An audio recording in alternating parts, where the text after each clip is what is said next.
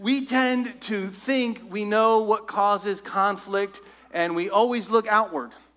But what we're going to learn today is that the Bible points to a completely different source for conflict. That it's not really external realities, but there's something much deeper underlying all those things that do cause conflict.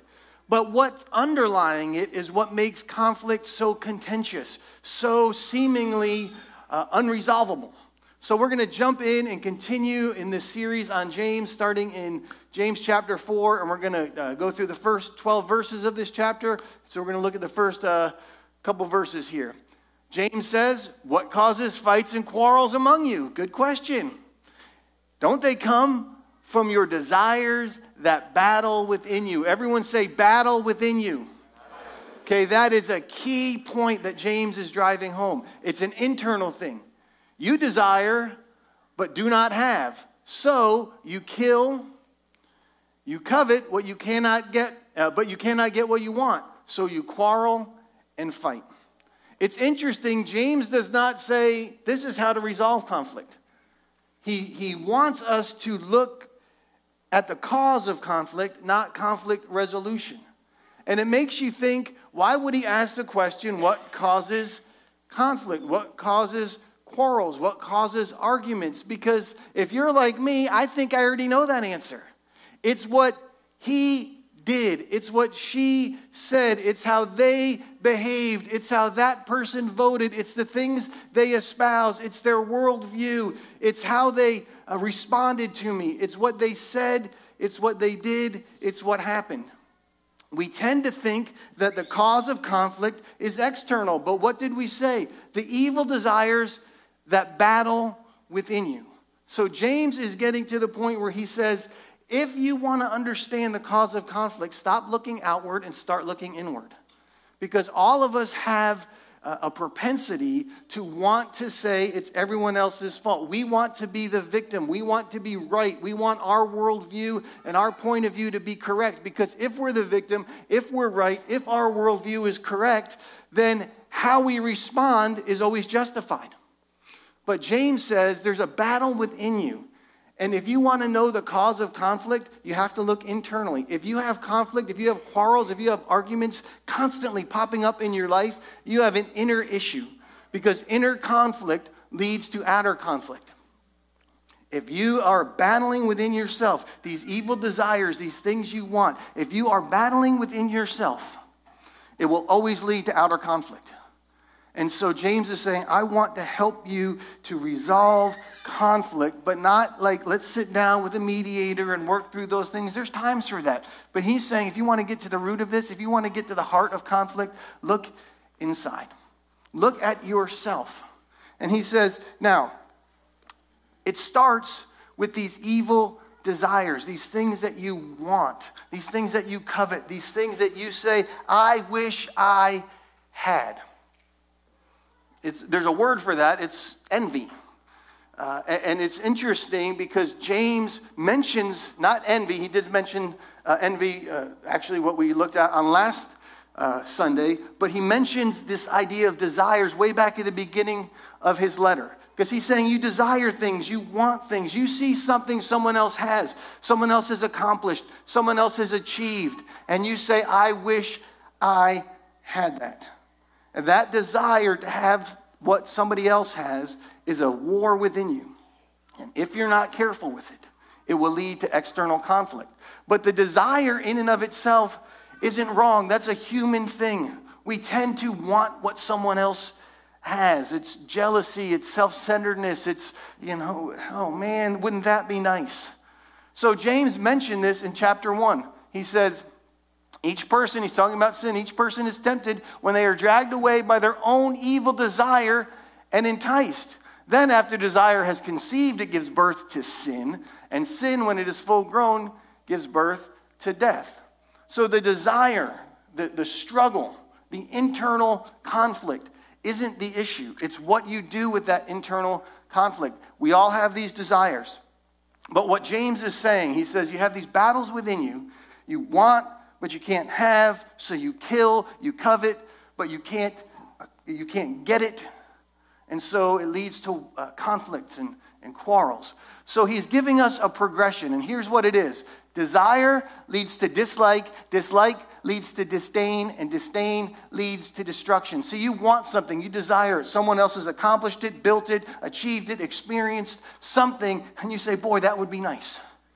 But that desire, if you don't deal with it the way God wants us to deal with it, it will lead you to begin to dislike that person or that couple or that family or that organization or that church or that team. We all, that's why we all dislike the Cowboys. Because it's really why everyone dislikes Tom Brady, because he's accomplished more than anyone else. Um, but it, it, leads to dislike. And, and so what happens is we start personal, it becomes personal. We dislike this person. We almost believe that they have accomplished something, received something, uh, have possession of something that is rightly ours. And so we dislike them, but it doesn't end at dislike. It leads to disdain, where we actually uh, begin to become hostile towards them. We want something bad to happen to them. We want them to fail. We want them to lose. We want them to, uh, to, to their organization to fall apart. We want their church, their ministry to not be successful. Whatever it is, it becomes this disdain. And eventually, disdain will lead you to seek to destroy them. You'll try to destroy their character, their reputation, their success. You'll do everything you can to pull them down. Now, sometimes our weapons are external, and it does lead to violence, and it does lead to physical assault. But often, it's much more subtle. It's our words. James talks about words repeatedly, and we've talked about it. So we begin to slander and backbite and lie and sow discord and words of deceit. And so James is saying if you want to know what's causing all this conflict, it's because you want something that you can't have and you haven't gotten to the point where you say, I am okay without it. If God wants to give it to me, praise God. If God gives it to someone else, praise God. The Lord gives, the Lord takes away. Blessed is the Lord. But most of us can't get there. So we quarrel and fight and want and desire, and it leads us to want to kill someone. It's something we would, I mean, I've heard people say, I'd kill for that. That's what James is talking about. What point does it end? See, here's the thing about envy envy will not, will not, will not, will not stop until that which is desired is either possessed or destroyed. That's what makes it so sinister. When you begin to move, you desire something that's not envy, but it all starts with this little seed of desire that grows and it becomes envy, and all of a sudden you can't let it go until that person, that thing is either yours or you'd rather them die. I, I have a sibling who used to like to um, save all of his like Halloween candy or Easter candy, and, and he would save it. Now, now um, I, I would eat all mine in about 13 seconds. And then it would be a week or two later, and he'd still have his little cache of goodies. And I'd say, Can I have some? He said, No. I said, You're not going to eat it all. He said, I'd rather it rot than share it with you. That's the, like, wow, really? Just, just give it to me, man. I need it. Uh, so, but that, that's the heart of, of, of envy. I, I, I, want this, and nobody else can have it.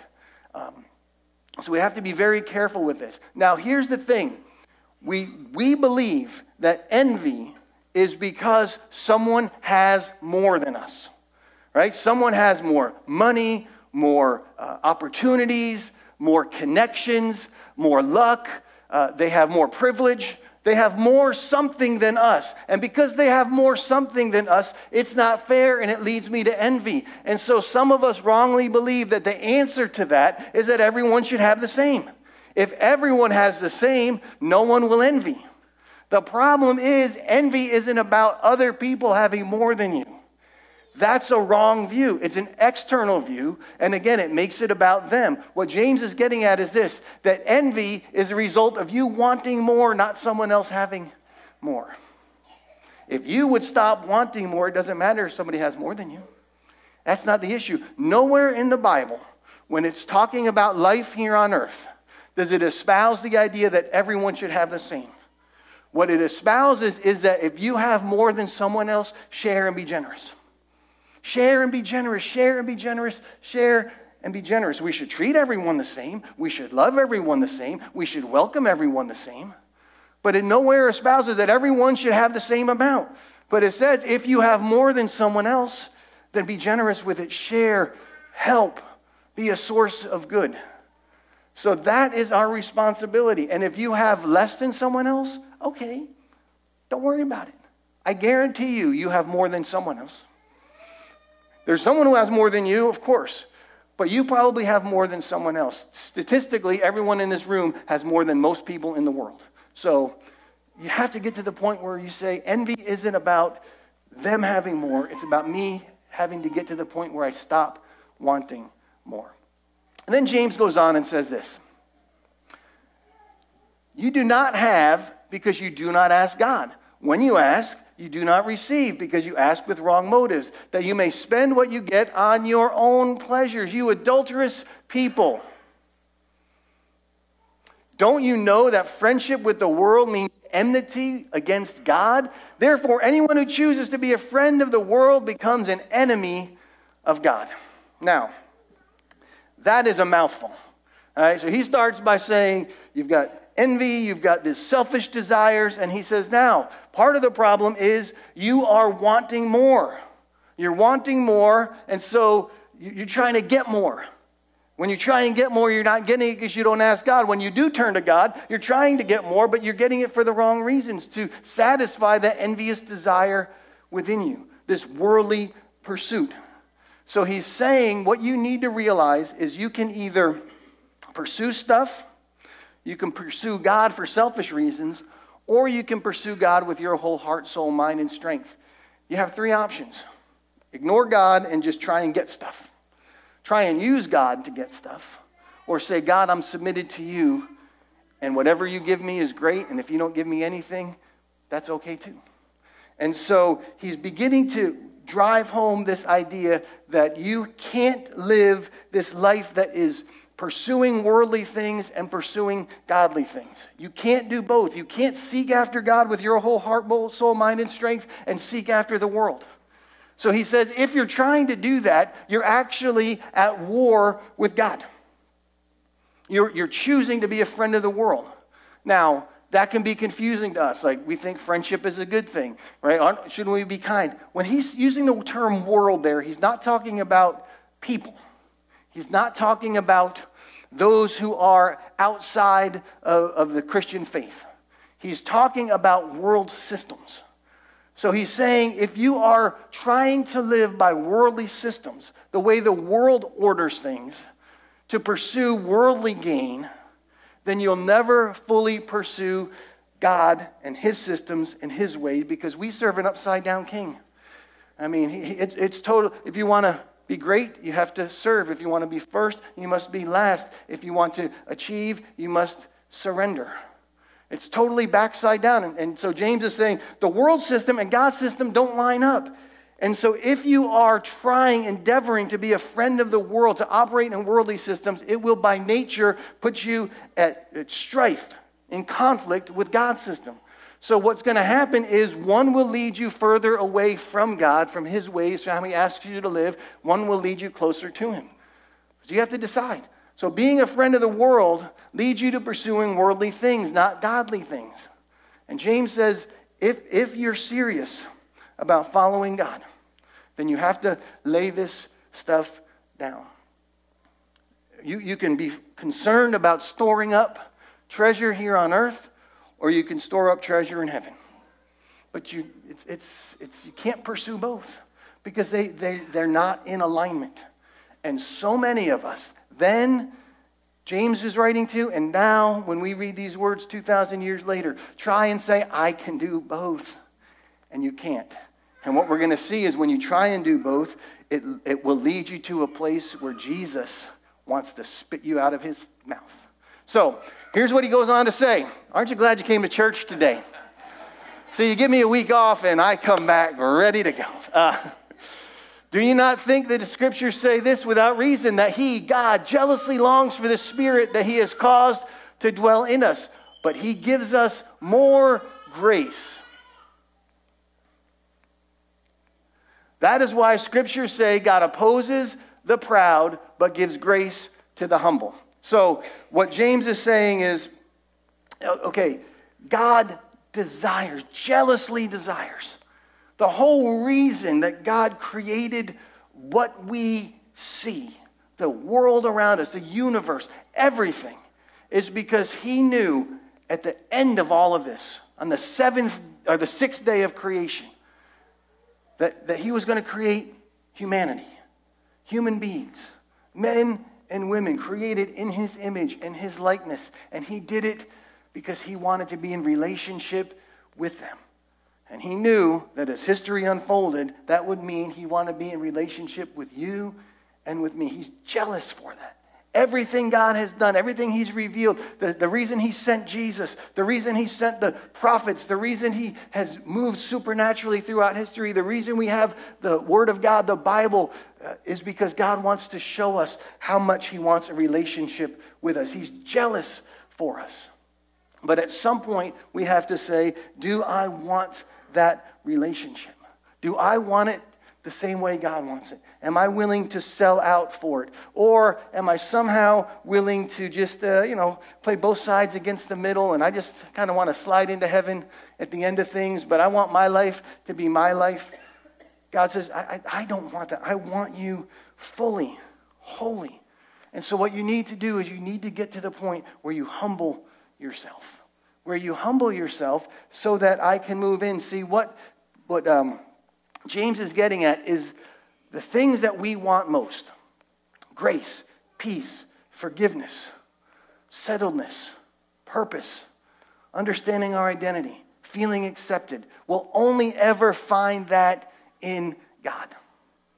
We can find that temporarily here and there, but ultimately, abiding, lasting peace, fulfillment, a sense that, you know, my life has a, a meaning of being here. You'll only find that in God, but it takes humility to realize that. Pride says, I can accomplish that all on my own. I can earn enough money, build a big enough reputation, eliminate all the stress in my life, and I can say I've arrived. But it takes humility to say the only way I can get there is by turning fully, completely to God. This is why James goes on. He says, Now, you want to know how do you humble, humble yourself? Great, humble yourself. God's grace flows in. How do you humble yourself? He tells us, Submit yourselves then to God, resist the devil, and he will flee from you. So submit yourself, come near to God, turn towards God with your whole heart, and he will come near to you. Wash your hands, you sinners, and purify your hearts. You double minded, grieve, mourn, and wail. Change your laughter to mourning and your joy to gloom. Humble yourselves before the Lord, and He will lift you up. So, what He's saying is, you have to get to the point where you say, God, I am turning 100% towards you. Remember, James is writing to people who are believers. He's writing to the church. He's writing to you. He's writing to me. He's writing to us. And he's saying, Some of you, I'm concerned, are living like fractured lives. You're trying to live part in and part out, one foot in God's kingdom, one foot in the world's kingdom. You're trying to kind of, uh, you know, you're not fully committed. It's half hearted. And so you're thinking you can do this and you're making light of it. And he says, if you realize this and you realize the world systems don't work, then you have to fully turn to God. Be fully committed. Take everything in you and say, God, I give this all to you. And if you see that you've been living lukewarm, it ought to drive you to weeping and to sorrow and to say, God, I am I don't want to be that person. And that's what Jesus calls it. Jesus writing or speaking uh, to a church Uh, in the book of Revelation uses a term lukewarm. Now, this is what Jesus says in Revelation 3. He's, this is Jesus' words I know your deeds, that you are neither cold nor hot. I wish you were either one or the other. But because you are lukewarm, you're neither hot nor cold. I am about to spit you out of my mouth. Now, the imagery here is clear. Jesus is saying, You've got water. Hot water, Cold water, they have a purpose. Lukewarm water is no good. Jesus isn't saying being cold is a good thing. What he's saying is if you're cold, at least you're honest with where you stand. At least you say, hey, I am not in, I'm out. If you're hot, you're sold out. If you're lukewarm, you're trying to play both sides against the middle. And Jesus says, That won't work. I will spit you out of my mouth. It makes me want to vomit. That's the word in Greek, uh, to, to, vomit, to, to throw up. That's how sick it makes me. I, I don't want that. Jesus says, I want you either to say, I am wholly hearted, fully devoted, I am completely for you, or I'm completely against you. But stop, stop, stop thinking that you can do both. It won't work. And I believe it's a warning to us today because so many people in our world, in our culture, in our Christian circles try to live lukewarm lives. So, Francis Chan, in his book Crazy Love, outlines some characteristics of lukewarm people. I want to touch on a few of them. One is this lukewarm people want to be saved from the penalty of their sin, not from their sin. They're not really sorry for what they're doing, they're sorry that they may get punished for what they're doing. So, God, save me from hell. God, save me from hell. God, save me from hell. But we rarely say, God, save me from my sins. And that's what Jesus came to do. He came to save us from our sins, not just the penalty of our sins. He wants us to learn to live victorious lives. We don't need to constantly give in to the neurotic, uh, neurotic tendency to sin over and over and over again. We'll sin. We're all going to mess up. We're all going to stumble at different points, and God is gracious and He'll forgive us. But it ought to, it ought to wreck us. God, forgive me. I don't want to do this. Help me to be different. Next thing is this lukewarm people believe their old life is better than living a sold out life following Jesus. They don't really want to, to be radical and changed. They want the people that used to like them to still like them. They want the people that, that think they're pretty cool to think they're pretty cool. It's someone that, you know, they're, they're one group of people, they talk one way, do one thing. They're another group of people, they, they talk a different way and say different things, and then they're over here at work and they talk different and look different. You don't know who you're getting because they're lukewarm. They're not consistent. They want what's comfortable and what's easy.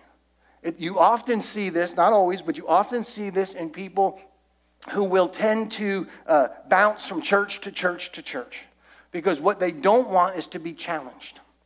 They want what's comfortable. They want what they want, when they want it, how they want it. And if it's something that challenges them in any way, then they have to go find some place that's comfortable. They don't really want to change. Lukewarm people uh, only give Jesus part of their lives. They'll give him part of their time, part of their energy, part of their thoughts, part of their money but they're not giving it all to him. I mean, I'll, I'll drop 10 bucks in the plate now and again. Fine, I'll do 10%. Jesus says, great, 10% is good, but I want it all. I mean, I, I, I died for you. I think I did more for you than you'll ever do for me. So if I ask for everything, will you give me everything? We want to know why we don't see God do these amazing things. But God says to Abraham, Will you even withhold your only son from me? The son, the child of promise. And Abraham says, I'll give everything to you. We say, ah, maybe I'll do 10%. Maybe, because I'm really in love with God. Um, so, you know, we give part to Jesus, we give part to God.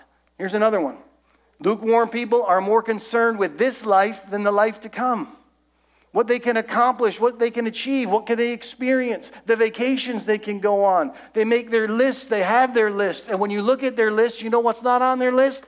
God. I mean, I'm doing this, I'm going there, I'm going to accomplish this, I have these goals, I'm going to. Nowhere is God on the list. But I go to church. Yeah, so you can check off a box. God ought to be the top of the list, and really, there ought not to be anything else on the list. I mean, if your life is sold out for God, then God is the list. God, whatever you ask me to do, I'm going to do. And then what Mary said to the servants, whatever Jesus tells you to do, do. First miracle. Most of us go, whatever Jesus asks me to do, I'll think about. I need confirmation. I need to, you know, get five people to say yes, and then maybe I'll do it if it fits into my schedule. Lukewarm people, aren't you glad you came to church? Lukewarm people see themselves as provider rather than trusting in Jesus. They even structure their lives so they don't have to have faith and trust. Right? What do they do? We build up portfolios, we build up savings, we have emergency funds. So if everything falls apart, we say, I don't have to worry. Okay, you also don't have to trust. Now, I'm not saying don't save, I'm not saying don't invest. Do all those things. But realize God is the source, Jesus is the provider, and you say, God, thank you for this. But if tomorrow you say, sign off your 401k, sign off all your IRAs and give them away, if you can't do that, you're like the rich young ruler who says, I have all this stuff. Jesus says, give it all and follow me. And, hmm, lukewarm. Okay, last one. Aren't you glad you came to church today? Lukewarm people would rather judge others, and we're going to come back to this, would rather judge others than judge themselves. It's much easier to say this person isn't, they aren't, they should, why don't, how come, where are, they don't, all these kind of things. Their lifestyle, their beliefs. Okay, you know what? What about you?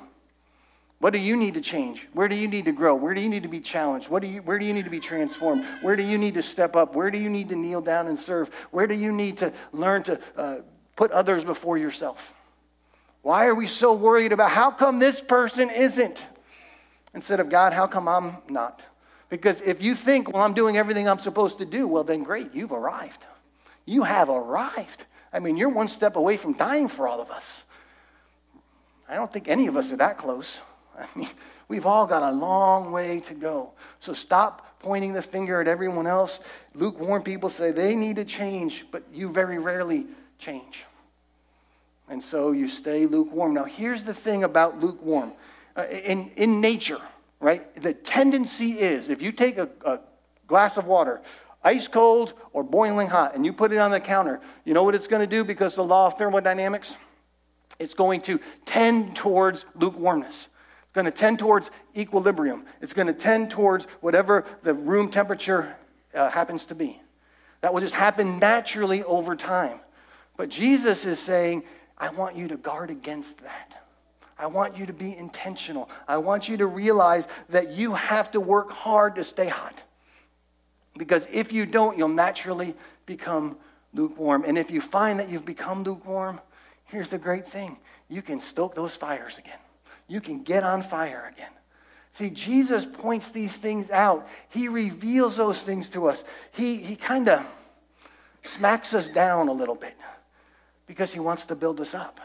He doesn't do it because he's mad and he's trying to make us feel bad. He's doing it because he loves us and he wants the best for us. He wants to perfect us. It's why it goes on, and Jesus says this Those whom I love, I rebuke and discipline. I'm saying these things to you because my heart is for you. My heart is for you. My heart is for you. So be earnest and repent. Here I am. I stand at the door and knock. If anyone hears my voice, he's talking to Christians, he's talking to a church, he's talking to believers. If you've grown lukewarm, if you've started to drift, if you hear my voice, if you hear me knocking on the door of your life, and you open the door, I will come in and eat with that person, and they will eat with me. To the one who is victorious, to the one who becomes sold out on fire for me.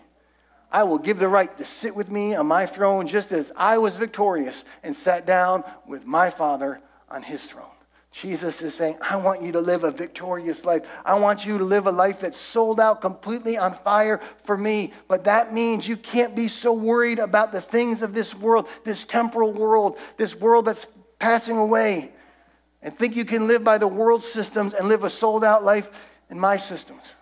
So you have to make a choice. Am I going to choose God? Am I going to choose to be on fire for God?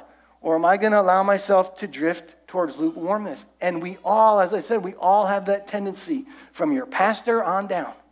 We all can become lukewarm. But by God's grace, He rebukes those He loves because He wants better for you, He wants more for you. He sees what we don't. He sees from an eternal perspective when we get so caught up in the temporal. And then James ends this section with this. He kind of brings it back to human relationships. What causes quarrels and arguments among you? Isn't it the evil desires of your heart? So now he's talked about all these things lukewarmness, pursuing the things of the world, living for the things of the world instead of the things of God. And then he says, Now, this is what I want you to understand, brothers and sisters. Do not slander anyone. Anyone who speaks against a brother or sister judges them and speaks against the law and judges it. When you judge the law, you are not keeping it, but you are sitting in judgment on it. you you think you're above the law.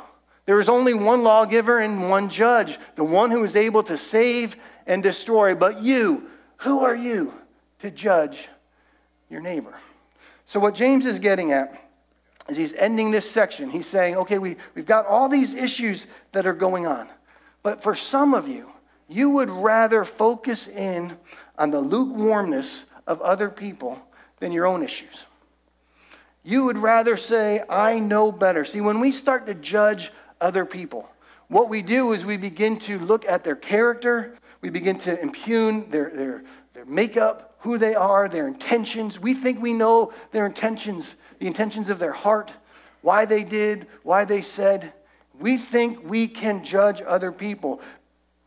If you can judge, the only person who can judge is the judge. The only one who's over the law is the lawgiver. But we think the law doesn't apply to us. I can apply the law to other people. We do this all the time. Parents, oh, parents, if I could if I could give one word of encouragement to parents, stop judging your teenagers harshly. You have to bring correction. You have to help them. You have to speak life. You have to speak words of encouragement. And sometimes you do need to rebuke those that you love. But oh, for every word that's critical of something they said, did, behaved, back it up with 10 words of love and affirmation. Because they only have you as a mom and dad. They'll hear a thousand voices. The, Bible says you can have 10,000 instructors, but you only ever have one father. So speak words of life and encouragement. Stop sitting in judgment over people, wagging a finger. Why are you doing this? Why are you doing that? But it's much easier to do that. But James is saying, stop, stop, stop, stop, stop. There's only one judge, there's only one lawgiver. And I've got news for you it ain't you. And he says, it's not me. And Jesus was my half brother, and it's not me. There's one who judges rightly, who can rightly discern the thoughts and intentions of someone's heart. There's only one who doesn't just look at the outside, but looks at the inside. Man judges by the external. God judges the heart. And so James is saying, stop doing that. In other words, what he's saying at the end of this whole section is this deal with your own lukewarmness and let God deal with others.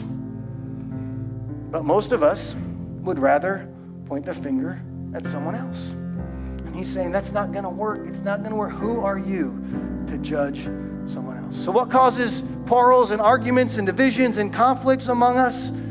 We do.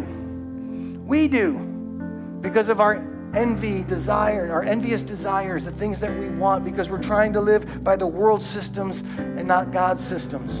We cause those conflicts and those arguments because we don't want to deal with our own lukewarmness and we'd rather sit in judgment over other people. But what James is saying is, I want you to stop all that. God wants you to stop all that. God says, I don't want you to worry so much about what they're doing. I want you to choose me, be sold out to me, be 100% committed to me, to be on fire for me. That your life would be so radically different that when you step out of this world into the eternal, not only will God say, Well done, my good and faithful servant, but a world that's watching would say, That person was crazy in the best possible way. They would say that person lived a radical life. I didn't agree with everything they believed. I didn't even know if I believed in the God that they believed in. But man, their life was marked. It was different. It stood out. Why do we want to blend into a world that we believe is wasting away? We can stand out for a kingdom that's never ending. That's what James wants to impress upon us. And he says, You can do this if you'll choose God. If you'll say, God, today, today, today, I want to deal with my lukewarmness and choose you. So here's what I'm going to ask. If you'd stand to your feet, close your eyes, bow your heads. If you'd say, I, I know, oh, I know why I came to church today because I needed to hear some of those things. I, didn't, I don't like it. it. Stepped on my toes. It rubbed me the wrong way. But it rubbed me the wrong way because I know I've allowed myself to drift. I know I've allowed myself to grow lukewarm. And I don't want that anymore. I want to choose God. I want to choose God. I want to choose God. If that's you right where you are, just raise your hand. If you're joining us online, click the button that says, Today, I want to deal with my lukewarmness. I'm choosing God.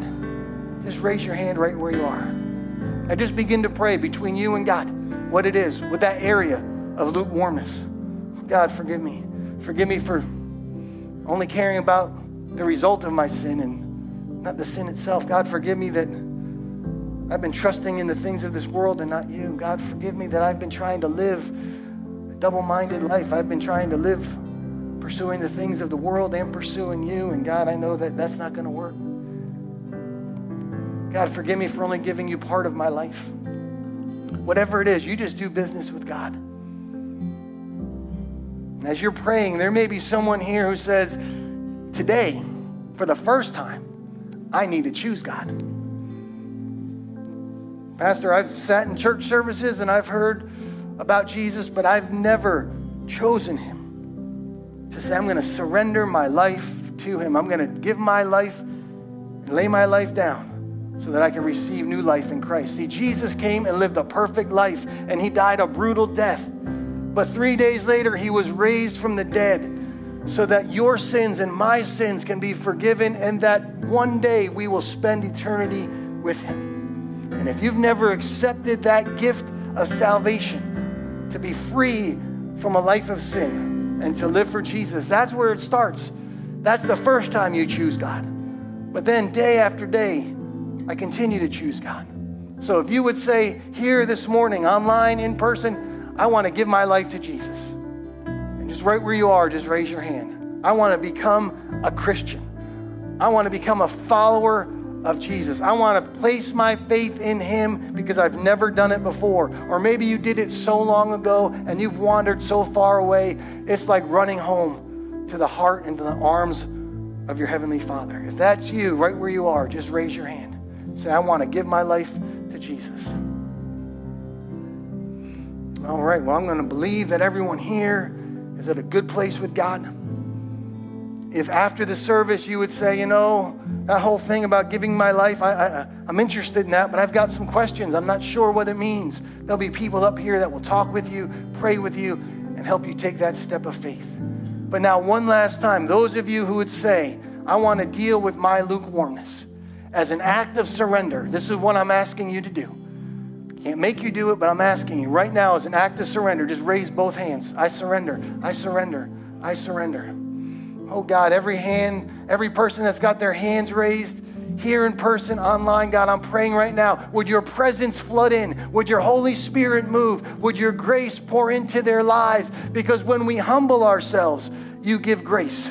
You oppose the proud, but you give grace to the humble, and more grace, and more grace, and more grace. So, God, I'm asking right now, give us your grace. We can't even live on fire for you unless you give us that grace. So, God, we're choosing you, but I'm asking that you would give us the power, the strength, and the ability to walk this out. Whatever those areas are, God, wherever we've become lukewarm, God, I pray that you would today light a fire inside of us. Oh, God, that we would leave here on fire for you and that that fire would last. Pray all these things in the wonderful name of Jesus, the strong Son of God. Now we're going to worship the Lord. And if you'd like prayer about anything, something we talked about today, or any other issue going on in your life, you need healing, you need uh, help in a relationship, you need God to move in some way in your finances, whatever it might be, there's going to be prayer teams up here willing and ready to pray with you and for you. If you're online, just click the button that says I'd like prayer, and someone will join you in prayer, join their faith with your faith. We believe God's going to do something amazing. Now let's worship the Lord together.